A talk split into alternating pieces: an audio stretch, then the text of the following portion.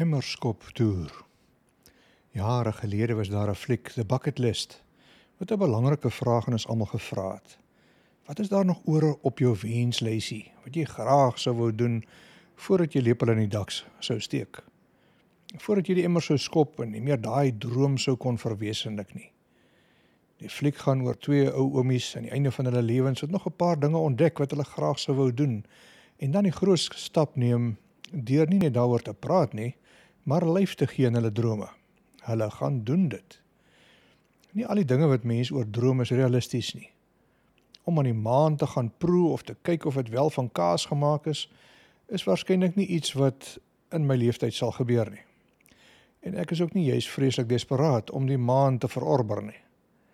Daar's genoeg ander goed wat boer op die kantlyn van my drome wat meer moontlik sou wees. Die probleem van drome is dat dit dikwels pure wensdenkery bly. Omdat daar geen planne gemaak word om dit te verwesenlik nie.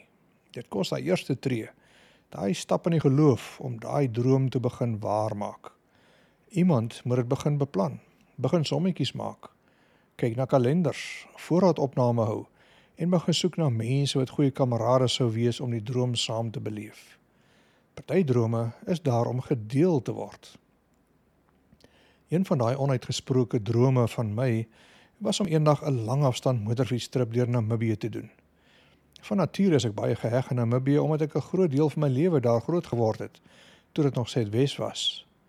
Die Duitse sanger Heino se bekende Das is 'n Suidwesterlied het my hart bekoor en iets saamgevat uh van die diepe invloed wat die land op my gehad het sodat ek saam met hom kon beamoen ek liebe Suidwest. Dis so asof daardie grootse verlatenheid met sy kameeldoringbome mes gedurig lok, asof mens nooit genoeg daarvan kan kry nie. Ek het reeds verskeie kere oor die laaste dekades deur die land met 'n kar getoer en net die mooiste herinneringe daarvan oorgehou. Die spreekwoord is baie waar. Eenmal is dit wester, altyd is dit wester. Iets omtrent die land en sy mense het in my bloed beland en laat my hart warmer klop. Iets in my hunker elke keer terug soontoe, al is die afstande ver en die son warm. Om net te droom oor 'n motorfietstrip is egter nie genoeg nie. Ek moes daai eerste tree neem. Vir iemand wat as student laas op 'n motorfiets was, is my praktiese ervaring gelyk aan 0. Ek moes inderdaad op YouTube gaan kyk hoe werk 'n motorfiets se ratte en remme voordat ek dit kon waag om naby een te kom. Jy kan maar sê ek was die beginner van beginners. Al wat my gedryf het, was daai bucket list droom. Ek moes my vrese in my sak steek die holkol op my maag oorkom en daad by die woord voeg. As mens genoeg keer 'n ding doen en kan leer uit jou foute, noem mens dit ervaring. En ervaring kom gewoonlik teen 'n prys en verskeie blou kolle.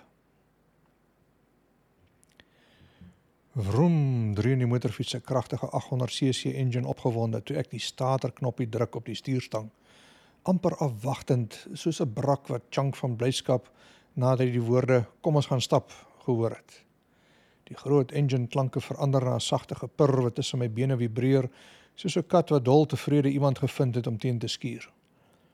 Ek beloer verwonder die liggies op die instrumentepaneel vanuit die posbusvenstertjie van die geel helm op my kop. Waar sy daartoe daar net 'n spoedmeter was. Vandag se motorfietses is omtrent gebou soos Boeings met veel meer knoppies en liggies en elektronika as wat die gemiddelde leuke in 'n leeftyd sou kon uitrafel die dik handskoene. Kussing my vingers wat angstig die voorrem in bedwang hou terwyl die ander hand die koppelaar benouderig intuil vir oulaas word gestewel en gespoor rondgeskuif op die saal en die boomryke straat bestudeer vir die groot oomblik. Wie sou kon raai dat hierdie dag ooit sou aanbreek? Mens waar was jy? As daar nou een ding is wat jy baie graag sou wou doen wat sou dit wees is 'n vraag wat ons elkeen meer as eenmal behoort te antwoord. Diep op elkeen se wenslysie of bucket list is daar so 'n paar dinge wat mens nog wil aanpak voordat jy die tydige met die ewige verwissel of bokveld toe trek of opgegradeer word na beter weivelde. Heimlik het elkeen so 'n lysie, hoe onrealisties dit ook al mag wees. Jare lank het ek gedroom oor 'n groot safari trip met 'n motorfiets deur donker Afrika, maar dit was so groot en onmoontlik dat dit net by droom gebly het. Elke avontuur bevat 'n tikkie inspirasie, 'n goeie dosis vrees, 'n paar skeppies onbekendheid en 'n stewige homp malligheid. Is jy nou van loetjie getik of wat? Nee, dis maar net 'n volgende avontuur wat begin vlerke groei.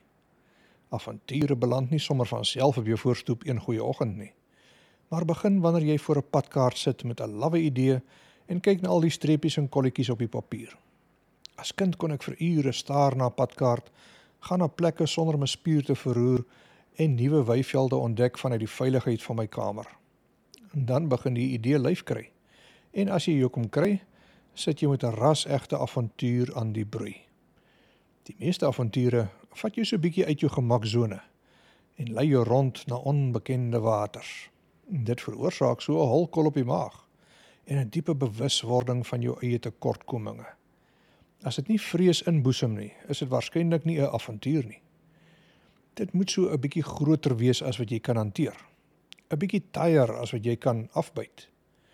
Menige normale toere het al 'n avontuur ontaard toe allerhande vreemde terugslae mens langs die pad getref het. Goeters wat jou lewenslank sal bybly, goeters wat die pitkos word van laat aand kampvuurstories. Maar avontuur is ook bedoel om gedeel te word en dit vat nie lank om iemand te identifiseer wie se avontuurlus net 'n rede gesoek het om vlam te vat nie. My goeie vriend Kobus is net die uitverkore man met jare se ervaring op motorfietsse gewees. Ek onthou nog hoe hy as student met sy raserige Yamaha 500 daagliks by die universiteit opgedaag het. As daar nou een nou is wat ek met selfvertroue sou kon volg op so 'n malle trip, is dit Kalm Kobus. Hy is so knap dat hy 'n bokkom braai dat dit soos vars vis kan smaak. Geen probleem of uitdaging is ooit vir hom te groot nie. Eendag het hy selfs van in Zimbabwe na die Kaap gery op sy motorfiets in een trip, dwars deur die nag, net om betyds vir klas te wees. Dis die goed van legendes. Die stories waaroor mens maar net jou kop skud as jy oud word. E-pos en WhatsApps begin ons in 'n rigting druk en voor ons mooi weet wat alles behels het ons 'n datum, plek en 'n plan. Avontuurlus is aansteeklik en dit vat nie veel om daardie prentjie te skets voor dit 'n lewe van sy eie het nie. Ons gaan soveel moontlik bergpasse in die Suid-Kaap ry binne 24 uur ter voorbereiding op 'n groter avontuur in Afrika. Dit klink na 'n avontuur van oomf. Aangesien die meeste passe grondpad is. Terwyl van agtergrond wat ek daarom net noem dat my gesamentlike lewenservaring op Vespa en Kawasaki daarom 'n ruim uur sou volmaak 35 jaar gelede met genoeg spasie op die kantlyn vir berekeningsfoute. En alles daarvan was binne 'n dorp met teerpaaie. Maar wat grondpad bied net mooi daardie ekstra skepie uitdaging wat nodig is om die avontuur 'n sweterige kleur en angstige klankie te gee. En het ek nie gesweet nie. Ek meen ek is uh, opgepof soos 'n Michelin mannetjie in al wat 'n baadjie en broek is vir daardie eerste glips sodat die skade daarom nie te groot is as ek met moeder aarde kennis maak nie. Om grond te koop is nie 'n slegte gedagte in vandag se ekonomiese klimaat nie. Maar my entoesiasme om dit met my neus te doen was maar uil gesaai. Ek wou definitief nie val nie. Dus met al die regte toerusting bewapen, is daar selfs begroot vir 'n glipsie of twee indien my dolle vaart in 'n geploeg verander. Die moederfiets weeg meer as ek en het nogal 'n lewe en hardkoppige opinie van sy eie iewers langs die pad beter ons mekaar vind en maatjies maak of daar gaan sommer groot huismoeles wees. So sit ek uiteindelik voor die BMW garage met die 800 GS stewig vasgeknyp tussen my bene. Al die YouTube video's het so maklik gelyk en ek het verskeie daarvan bestudeer om seker te maak dat ek verstaan uh, daarom die fiets van alle kante. Maar een ding wat YouTube nie vir jou kan leer nie, is die realiteit van die werklikheid. Al is dit 'n koue dag, stroom die sweet van my op af asof ek iewers in die Sahara sit. Ek moet nou tog nie 'n flop maak hier reg voor die garage nie. My arme ego sal so knou nie goed hanteer nie. Weer 'n keer kyk ek na al die metertjies, neem voorraadopname van al my ledemate en laat los die koppelaar stadig. Dadelik sou ek agterkom dat 'n klats of 'n koppelaar met die eenmalige doel uitgevind is om die drywer nederig te hou. Die uitsluitlike werk van 'n koppelaar is om my naam popot te maak en my soos 'n piesang te laat voel.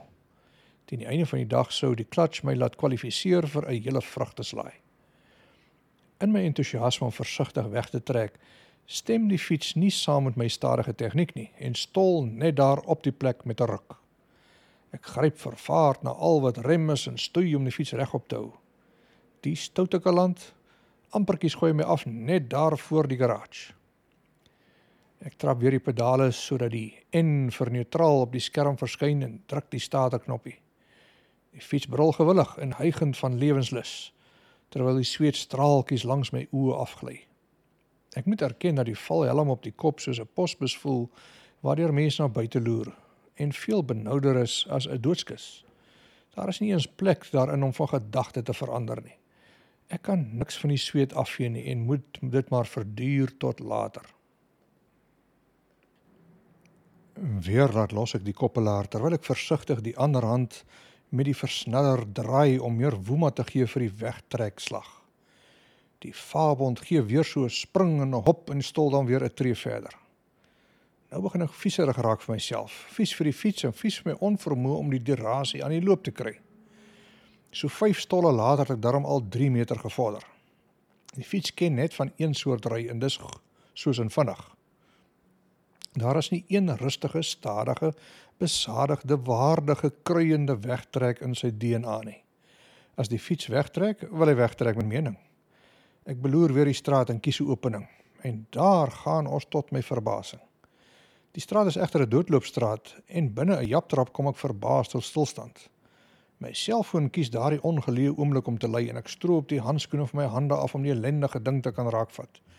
Deur die helm probeer ek lees wie my bel en die onbekende nommer blyk toe die gastehuis te wees waar ons die aand se oorbly iewers op 'n plaas. Hulle wil net weet of ons nog kom en wat ons vir aandete wil hê. Nou sulke diep vrae kon nie op 'n meer ongeleedheid gekom het nie. Ek kan die helfte van die gesprek nie hoor deur die helmet nie en skree maar deur die posbus gleefie. Ag wat besluit julle maar enigiets.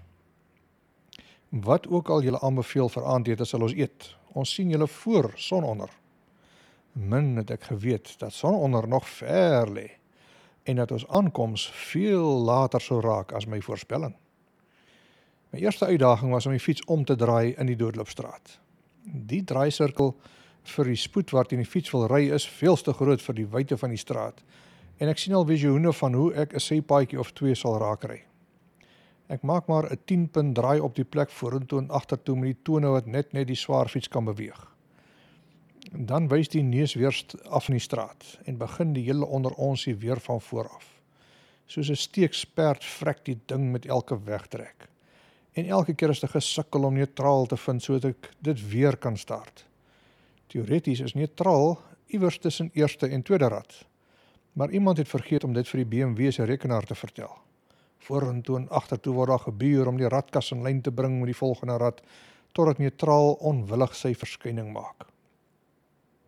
So 10 pogings later stap die verkoopsman nader om te hoor of alles oukei okay is. Hy kan sien ek sukkel meer as die grootste beginner waarmee nog te doen gekry het. Is daar iets fout met die fiets? Wil hy glimlaggend weet en bied aan om 'n draai met die fiets te ry net om seker te maak. Ek sien nie kans vir daardie demonstratiewe verleentheid nie en moet bieg dat ek effens sukkel met die klats. Hy skud maar net sy kop beter weer terug terwyl die opgepofte Michelin mannetjie stoom en probeer om die engine weer aan die gang te kry. So 'n paar pogings later kry ek dit reg om weg te trek en ek moet net rem aan die luisel soos die uisterperd die horison ryk. My eerste uitdaging is nog nie koud nie. Toe sien ek die tweede een aankom. Daar is 'n robot met druk verkeer wat ons sal moet oorsteek. En teen my huidige rekord sal dit my ongeveer 'n halfuur of meer neem om die robot te kruis. Ek sien al in my geestesoog hoe die kar agter my ophoop in toeterende frustrasie en teen tyd wat ek aan die ander kant van die straat gaan kom, sal die verkeersknoop al strek tot in Mosselbaai. Nog 'n vlaag sweet bars uit asof ek in die reën sit uh, en ginne gaap. Ek probeer Kobus se aandag trek wat mik om oor die robot te ry en uiteindelik vang hy my ywerige handgebare. Kans vir praat is daar nie veel bo al die geraas nie. En die helmet maak duidelike kommunikasie 'n totale onmoontlikheid. Ek betuig dit ons liefies die teenoorgestelde rigting moet inslaan totdat ek meer ervaring opgebou het. Geen robotte nie, asseblief, my arme hart. 'n Stol of twee later kry ek weer weggetrek en gaan dit goed af in die straat. Die gedagte was om in 'n stil woonbuurt te beland sodat ek met genoeg spasie om my kan werk om my selfvertroue en intieme verhouding met die eysterperd te kweek. Maar o wee. Die karre voor en agter my voorspel dat ons nog iewers in die middedorp is. En die karre verstaan nie lekker dat ek eintlik die hele pad vir myself nodig het nie. As hulle maar net weet hoe onstabiel en waggelend hierdie ryer voel, sou hulle twee keer gedink het voor hulle langs my verby geskuur het. Kobus stop gereeld om my in te wag terwyl ek elke stopstraat se gestol in 'n meesterstuk vir mislukte wegtrek pogings verander. Dit moet 'n nuwe wêreldrekord wees vir slakkepas. Dis asof uh iets in my wil stadiger. En daai iets is soos van die galol vir die fiets. Ons misverstaan mekaar die hele tyd en kry nie die klats reg dat ons maklik kan wegtrek nie. Op en af ry ons deur die woonbuurte met honde wat blaf en sweet wat drup. Solank as die fiets loop is alles reg, maar boeta, dis daai stopstrate wat my elke keer poetjie. So beland ek uiteindelik by 'n T-aansluiting met die hewige verkeer. Ek wag geduldig my kans af terwyl die karre agter my begin ophoop asof ek 'n opdrifsel is wat die vloei van hulle stroom beperk. Dan is daar 'n gaping wat ek kan oorsteek. Ek trap die pedaal na ja af na eerste rad, laat los die koppelaar versigtig en kom met 'n galop en 'n sprong vierkantig tot stilstand in die middel van die pad. Vervaar trap ek rond om 'n paar tree agteruit te kry sodat ek uit die verkeer kan kom want dit vat 'n hele ruk om weer neutraal te vind. Ek beduie vir die karre agter my om maar verby te steek, terwyl ek die pedaal eers die kant toe en dan weer daai kant toe trap op soek na neutraal. Die eysterperd is steeks en vergeet meestal dat hy neutraal het. Ek stoot die fiets maar so eentjie vorentoe en agtertoe dat die radkas so bietjie kan draai en so waar daar is neutraal weer terug op die spyskaart. Alles word mooi in lyn gebring. Die verkeer word bestudeer en na 'n ruk kom daar weer 'n gaping ek sal maar 'n sluier laat sak oor hoeveel keer die proses homself herhaal het by daardie T-aansluiting. Maar so teen die tyd wat ek die fiets verwens en myself 'n skop kan gee, kom ek so waar toevallig in beweging sonder dat ek weer 'n tree verder stol.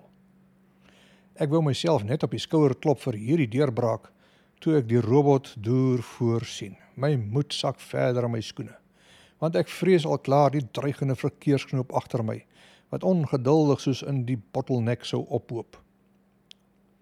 Ek besluit om die probleem van 'n afstand af te benader en so 100 meter voor die robot te stop. As dit dan groen word, het ek genoeg van 'n aanloop om die karre kans te gee om so lank oor te ry en dan self in die beweeg te kom. Ek stop onder 'n boom en kry die ratte in klats reg vir die groot oomblik. Die lig slaan groen en ek laat los versigtig. Ai, toggietjies, kreun ek toe die fiets al weer vrek onder my met 'n bokspring. Ek waai die karre verby my, trap weer rond om neutraal te vind, sag van frustrasie en kyk dan op. Die robot is weer rooi. En ek het 'n goeie meter gevorder. Hoe lank gaan dit vat om die 100 meter af te lê? Ek is teen hierdie tyd redelik vies vir my onvermoë om te kommunikeer met die Duitse tegnologie en sommer bittervies vir my hande wat nie wil saamwerk met al die instruksies wat my brein uitskree nie. My ego is platter as 'n pannekoek en ek sien net swaarig uit vorentoe deur die toegemiste venstertjie van die posbus op my kop. Is ervaring dan nie veronderstel om selfvertroue op te bou sodat dinge al makliker gaan nie? Die robot slaan weer groen en ek konsentreer klaphard om genoeg vet te gee die koppelaar stadig te los en eh, daar gaan ek so waar sonder om te stol. Hou robot hou. In 'n juigende oomblik van oorwinning steek ek die robot oor en voel sommer stukke beter oor myself. My eerste robot ek behoort 'n prys te kry daarvoor. Na die eerste uur van rondsukkel deur die woonbuurte het ons seker al 'n kilometer of 2 gedoen. En toe besluit Kobus wyslik ek het genoeg ervaring van nederigheid opgebou en dat ons nou maar die bergpasse kan aanpak. Ja, enigiets, net nie stopstrate nie asseblief. Ons ry deur die dorp met druk verkeer rondom ons en beland dan uiteindelik op 'n stil pad wat berge en woude toe wink. Ek vind uit die motorfiets het meer as een rad en kon met genoegdoening tweede rad bemeester vir bietjie meer gerief en spoed.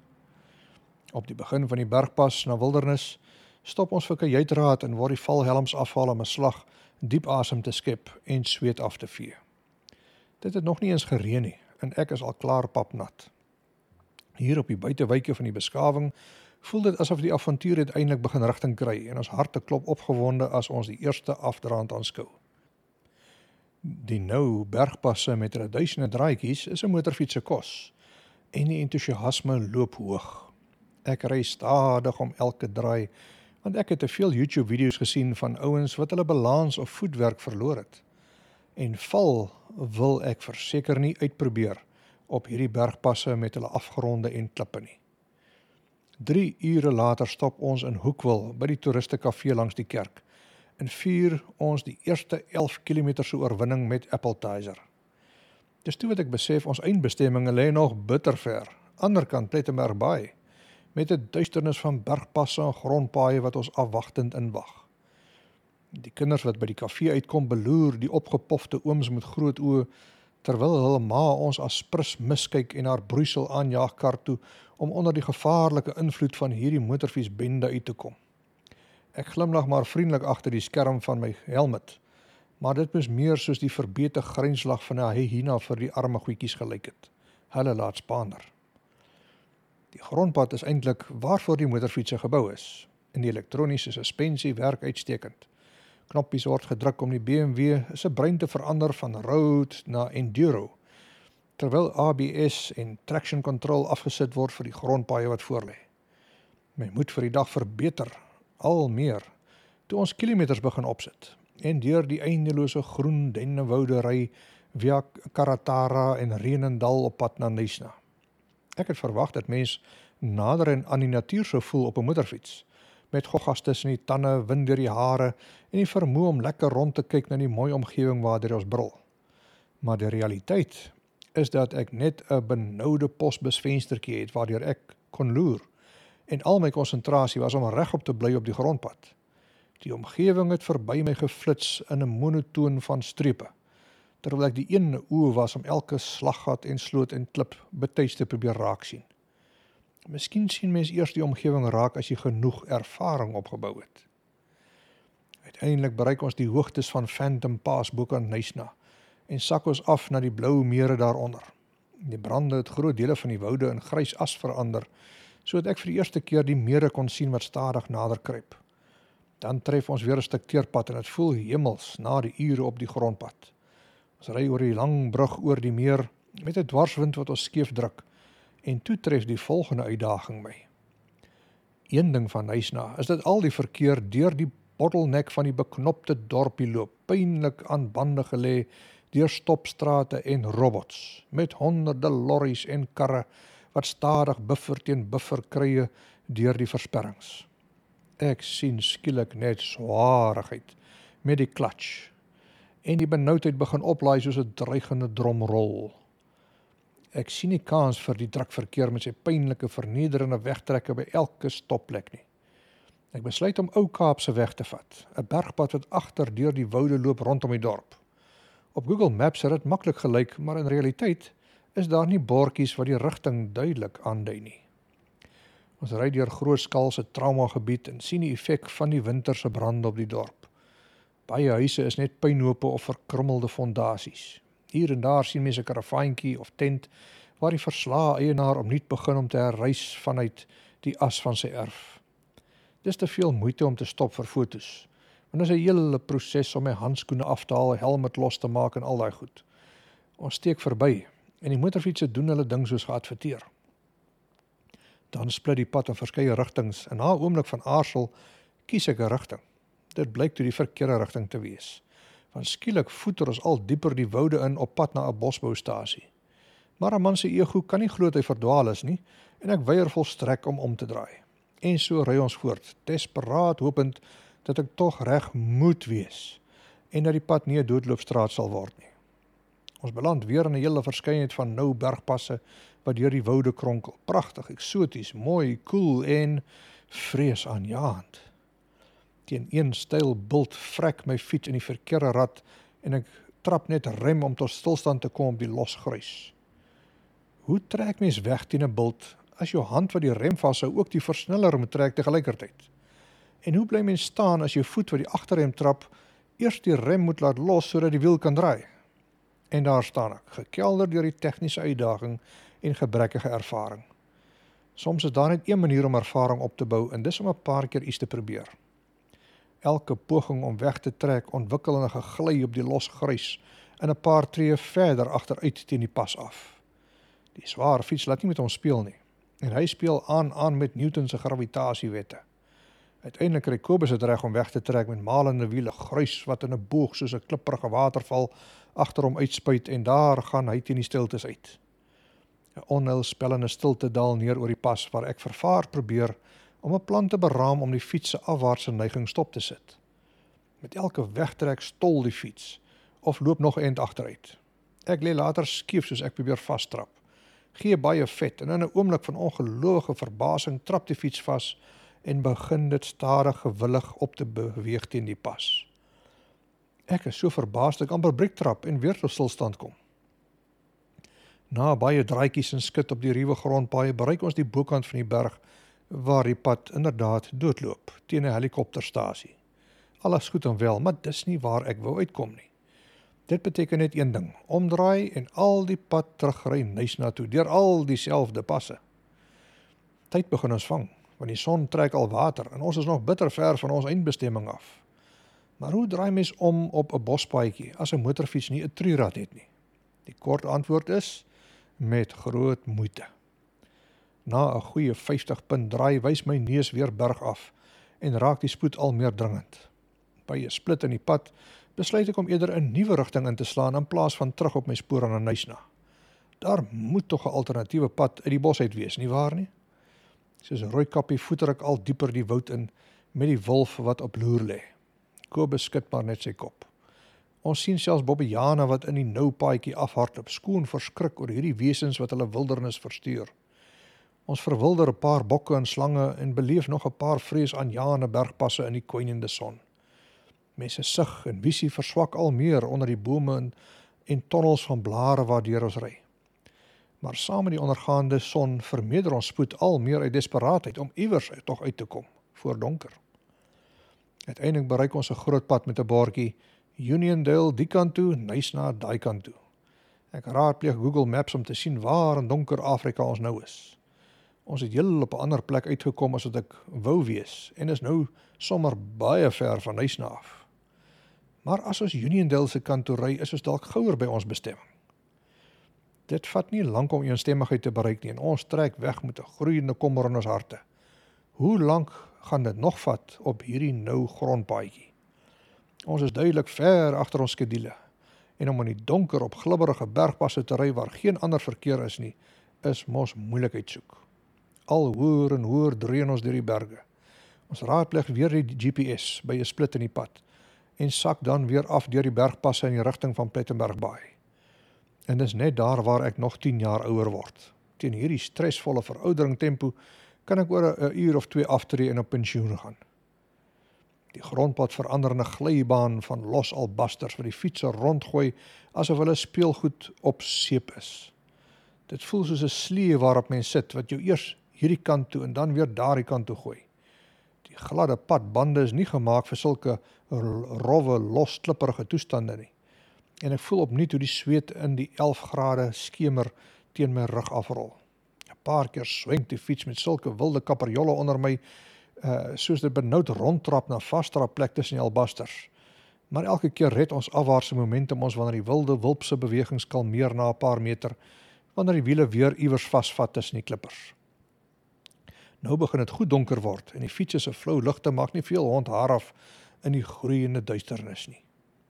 Ek hou die kilometer lesing met 'n arendsoog dop asook die petroltank. Ons was veronderstel om eers by 'n petrolstasie naby Plettenberg Baai te stop voor ons plaas toe sou ry. Maar nou benader ons die plaas van 'n onbekende rigting met geen teken van enige beskawing iewers nie. Ons petrol beter net hou hier in die Grammadulas. Genadiglik tref ons weer 'n stuk teerpad wat beskawing kan beteken en my bewerige lyf gee 'n sig van verligting.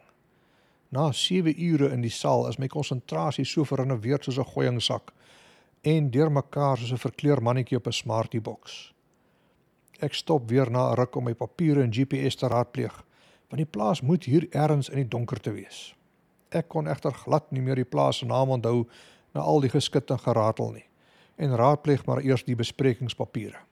Ek kyk op en jou waarlik waar, daar is die plaas se naambordjie by die afrit oorkant die pad. Verheug ry ons die laaste paar kilometer en kom voor groot toe hekke tot stilstand. Een ding van Afrika is die geweldige sekuriteit wat oral sigbaar is. As daar nie verwoede honde is nie, is dit tralies en hekke en ligte en alarms wat jou dophou. Dit vat my nog 3 stolle om oor die drempel van die plaashek te kom en dan is ons daar. Styf klim ek uit die saal, ongelooflik dankbaar vir 'n veilige rit, maar so seer en kruppel asof ek 'n jaar se gym in een dag gedoen het. Die eienaars verwelkom hulle lang verwagte besoekers soos die verlore seun en bederf ons met net die beste. 'n Heerlike kaggelvuur wag ons in en kort daarna kom 'n groot bord gekookte boerekos ook daaraan. Ek strompel met genoegdoening en 'n vol maag deur die waanhuis terug na die kaggel terwyl die TV teen die muur wys hoe die springbokke nog rondskarrel agter 'n bal aan. Ek leun salig teen die muur met 'n tweede koppie sterk koffie in my bewerige hand en besef ek het die hele dag nog nie veel geëet nie. Daar was nie veel plek om te stop nie, want ons het die boendoes verkies bo die beskawing. Die plaashuis was 'n ware lafenis met selfs warm water tot ons beskikking. Ek kom agter my hande voel soos jelly en my vingers soos rubberige piesangs. Ek kan nie eens my veters losmaak nie en Kobus moet op laas my stewels van my voete aftrek. Na 'n goeie stort voel die bed soos die hemel en ek sink weg in die snoesigheid. Nie eens die laaste trompet sou my kon wakker maak nie. Teen 2:00 die oggend skrik ek egter wakker met 'n angstigheid en besef dat my entoesiasme vir hierdie avontuur heeltemal daarmee heen is. Elke spiertjie in my lyf pyn en ek sluk later maar 'n broefen om die pyn op hok te hou sodat ek net kan slaap. Ek bedink die vrees aan Jane albasterpaaie waarop ons was en herken breë stroke van louter genade deur die hele roete. Dis skoon simpel vir iemand met my beperkte ervaring om sulke paaie aan te durf. En hoe meer ek die ding bedink, hoe meer kom ek onder die indruk ek soek eintlik 'n pad uit hierdie avontuur.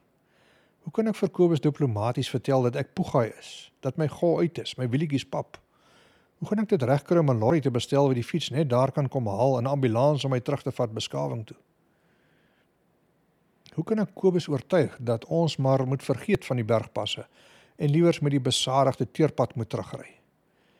Dis asof hy sy naam hoor, want hy raak ook wakker. Ons maak tee en bespreek die dag se gebeure in paaie in die donkerte. Ek het egter nie moed om vir hom die slegte nuus mee te deel dat dit die einde van my reis is nie. Ons raak weer aan die slaap en blykbaar is myne maar 'n baie onrustige, kreunende, roggelende affære wat Kobus die res van die nag wakker gehou het. As mense op afbob se stoep slaap, kan jy seker sulke geluide verwag. En dalk het ek gedroom van 'n grenslagende verkoopsman wat probeer om aan my 'n driewiel te verkoop. Teen dagbreek is ek intens bewus van elke pyn in my lyf en ek strompel na buite om die son te verwelkom. Die pragtige groen tuine en bome se lafenis vir die siel en kort voor lank loop ek die boer raak waar hy besig is om vir ons breakfast aan te lê op die plaveise langs die swembad. Hulle gasvryheid ken geen perke nie en ons word bederf met 'n meesterlike gastronomiese lafenis van koninklike formaat. Dit laat ons sommer baie goed voel en ek skep weer moed vir die dag. Die pad na 'n man se hart. Alles word opgepak en op die motorfietsse gelaai. Kortliks bespreek ons die roete en ons is eensgesind dat ons die passe gaan pak na Uniondale. Hoe nou, sê weer Ons het tot hier gekom en ons sal beslis verder gaan. Toe ek uiteindelik op die motorfiets sit en 3 stolle later deur die hek ry, kan ek skaars glo dat die eysterperd so gemaklik soos 'n ou vriend begin voel. Die bergpas van albasters vir die vorige nag so vreesaanjaend was, lyk nou sommer heel anders in die daglig en ons bestyg die steiltes klipspattende uit na die hemele. Iewers langs die pad kom ons af op 'n motorfietskafee langs 'n rivier aangesien die roete blykbaar baie gewild is onder die, die motorfiets entoesiaste. Die baartjie adverteer hulle sterkpunte. Hot beer, lousy food, bad service. Ons sal af en lawe ons senuwees met kook. Die oggend se plaas breakfast sit nou mooi vierkantig tussen die ribbes. Dis waai ons hul inspirerende advertensie van die hand. Ons loop 'n hele paar motorfietsryers raak en almal voel soos familie en behandel mekaar soos ou vriende. Mense ken hulle van geen armskant af nie, maar tog is daar 'n band van verstaan wat mekaar op die skouer klop en aanmoedig. Mooi so. Jy het dit ook so waar tot hier gemaak. Ek sien 'n pa met sy seentjie wat vir die dag oor die berg gery het en hulle het uh, saam nie eens die helfte van die veiligheidsklere aan as wat ek aan het nie. En duidelik is hulle baie meer ervare as ek en dit lyk asof so 'n avontuur 'n alledaagse verskynsel vir die seentjie is. Geen stres of sweet of angs nie. Ek sal nie verbaas wees as hy elke nou en dan in die slaap raak van verveling nie. 'n Entjie verder is die bergpad gesluit weens 'n lorry wat teen die pas afgeval het en ons moet 'n onbekende rigting inslaan deur 'n klompie plase. Ek het geen idee waar ons gaan uitkom nie, maar hou ons petrolverbruik met 'n arendsoog dop. Daar is geen volstasies naby nie en reserve streepie kruip al nader. Na verskeie ure in die saal bereik ons weer 'n teerpad en vertel die GPS ons dat ons net 'n halfuur se ry van die dorpie Avontuur is. Die teerpad is soos 'n lafenis na al die geskit op die grondpad en ek ontdek die fiets het 6 ratte in plaas van 2. Teen 100 km/h druk die wind egter so woes dat dit selfs my gewete skoon waai. Maar dis heerlik om 'n slag goeie vordering te maak op 'n gladde pad. Die dorpie avontuur was ietwat van 'n antiklimaks, want daar is niks, hoegenaamd niks. 'n Paar huise, alles toe, 'n skuur en geen petrol nie. Kobus se petrolliggie is al aan en myne is nie ver agter nie. Uniondale beter net petrol hê of ons sit gestrand in die klein Karoo. Die fiets hanteer die teerpaaie deur die berge met groot vreugde en is heerlik om 'n slag vinnig iewers te kom. Ek kry selfs kans om die omgewing raak te sien in plaas van nou gesette tonnelvisie konsentrasie op die pad hier reg voor my. Dis ons by Uniondale waar verskeie spookstories hulle oorsprong gekry het. En ons stop oorkant die spookhuis, The Hungry Ghost vir middagete. 'n Hele paar motorfietsryers is reeds daar en ons voel sommer tuis. Met beboetie en geel reis word ons gelawe na verskeie ure in die saal Maar voor ons die finale skof aanpak terug na George, moet ons eers 'n spookerige T-shirt kry. Been there, done that, got a T-shirt. 'n Bakkie ry agteruit en tref een van die motorfietsse wat voor die kafee staan. Gelukkig nie ons nie. Die eienaar van die motorfiets was glad nie beïndruk nie en die drywer van die bakkie moes ellendig en bedreig gevoel het. Jep, motorfiets is onsigbaar, selfs al is hulle helder oranje geverf. Skaars uit die dorp tref ons 'n vlaag torre wat met groot bravado in my vasvlieg. Elke slag weer klink soos 'n kanonskoot teen my helm. En na 'n ruk begin ek wonder hoe groot hierdie plaag nou eintlik moet wees. Dit is so goed iemand slaan met 'n hamer teen my helm. En ek kan nie glo dat die torre se kop so hard kan wees nie. Ek konsentreer hard om een raak te sien, maar hulle tref nie my lyf nie, net die helm. En daar is geen teken van hierdie onsigbare plaag uit Egipte nie. My posbus venstertjie raak nie eers vuil nie. Die onaardse geluid weer galm in my ore tot ek toevallig agterkom dis my helmet se ken streppie wat loshang en heen en weer in die wind waai tot die uisterpunt die helmet soos 'n gong tref. Om langpad op die teerpad te ry blyk egter net so 'n uitdaging te wees as die grondpad. Die dwarswind druk ons heeltyd skief en die karre wat van agter ons verbysteek het geen respek vir persoonlike ruimte of veiligheid nie. Skielik verstaan ek hoekom die motorfietsryers so vreesaanjaend en intimiderend moet lyk met hulle leerklere en tatoeëes en horings en kettinge. Dis sodat die karre effens moet wegbly van hulle af. Die grens tussen beheer en totale chaos is uiters dun op 'n motorfiets. Sodat elke bietjie spasie om jou darm punte tel. Karre moet nou nie te veel kom inmeng met die noodlot nie en my eerder in vrede laat. Ek dink egter nie die karre sien my intimiderende grenslag agter die skermpie raak nie. Dalk sal 'n paar tatoeëes die ding doen. Teen die tyd dat ons die Montague pas tref, is ons reg vir 'n stukkie verlate grondpad, enigiets om van die besige teerpad af weg te kom. My hande voel soos trillende jelly van al die vasslou en my bene bewe nou nog van al die inspanning om die uisterperd vas te knyp. Daar's 'n rede hoekom mens opleiding nodig het vir 'n off-road adventure riding. En definitief iets wat hoog op my agenda is na die 2 dae se ervaring. Ons sak af teen die glibberige pas in eerste rad en kom agter dat ons veel hoër op die fiets sit as in 'n kar. 'n Mens kyk heeltyd oor die muurtjie in die afgronde in en daar is maar min ruimte vir foute. Halfpad af teen die pas kom ons 'n klompie bergfietsse uh te wat teen die pas opry vir pret. Genigtig, ek sweet al klaar net om af te ry. Hulle moet hulle koppel laat lees. Alles loop voor die wind en kort voor lank is ons terug in George se besige strate. Soos klokslag vrek en stol ek majestueus by elke stopstraat en robot. Trap vervaard rond na neutraal en probeer dan weer. Die beskawing jaag my senuwee weer skoon op hol en ek haal my hoed af vir ouens wat elke dag in hierdie verkeer moet werk toe ry. Van nou af laat ek ruim spasie vir elke motorfiets wat ek teekom. Uiteindelik stop ons weer voor die BMW garage en kan ek my helm afhaal vir 'n welverdiende asemteug en klop op die skouer. Die oormaat klere word afgestroop en ek sak in dankbaarheid neer in die sagte sitplek van die kar. Wie ook al 'n kar uitgevind het, moet die Nobelprys vir vrede kry. Dis ongelooflik. So sag en gerieflik. Met selfs ligversorging en verwarming. Genoeg spasie om jou arms en bene te beweeg, 'n totale tegnologiese saligheid. Rustig ry ons daar weg, diep tevrede na 'n ongelooflike avontuur van roekelose waagmoed op paaie wat 'n bobbejaan met sy kurie nie eers sal aandurf nie. Groot dankbaarheid vir 'n veilige rit en groot dankbaarheid vir 'n vriend om dit mee te kon deel. Die ervaring het elkeen van my wenslysie se boksies getik en ek sal in die jare wat kom nog met genoegdoening terugdink aan hierdie verbuisterende, vreesaanjaende, angstige avontuur wat my 10 jaar se ouderdom gekos het. Dit het my ego plat getrap, my selfvertroue opgebou en jou waarlik waar my 'n lied in die hart gegee. Jep, dis waaroor avonture tog gaan. Nou wat van 'n volgende een? Soos 'n 2 weke trip deur Suidwes tot by die Kaprivi.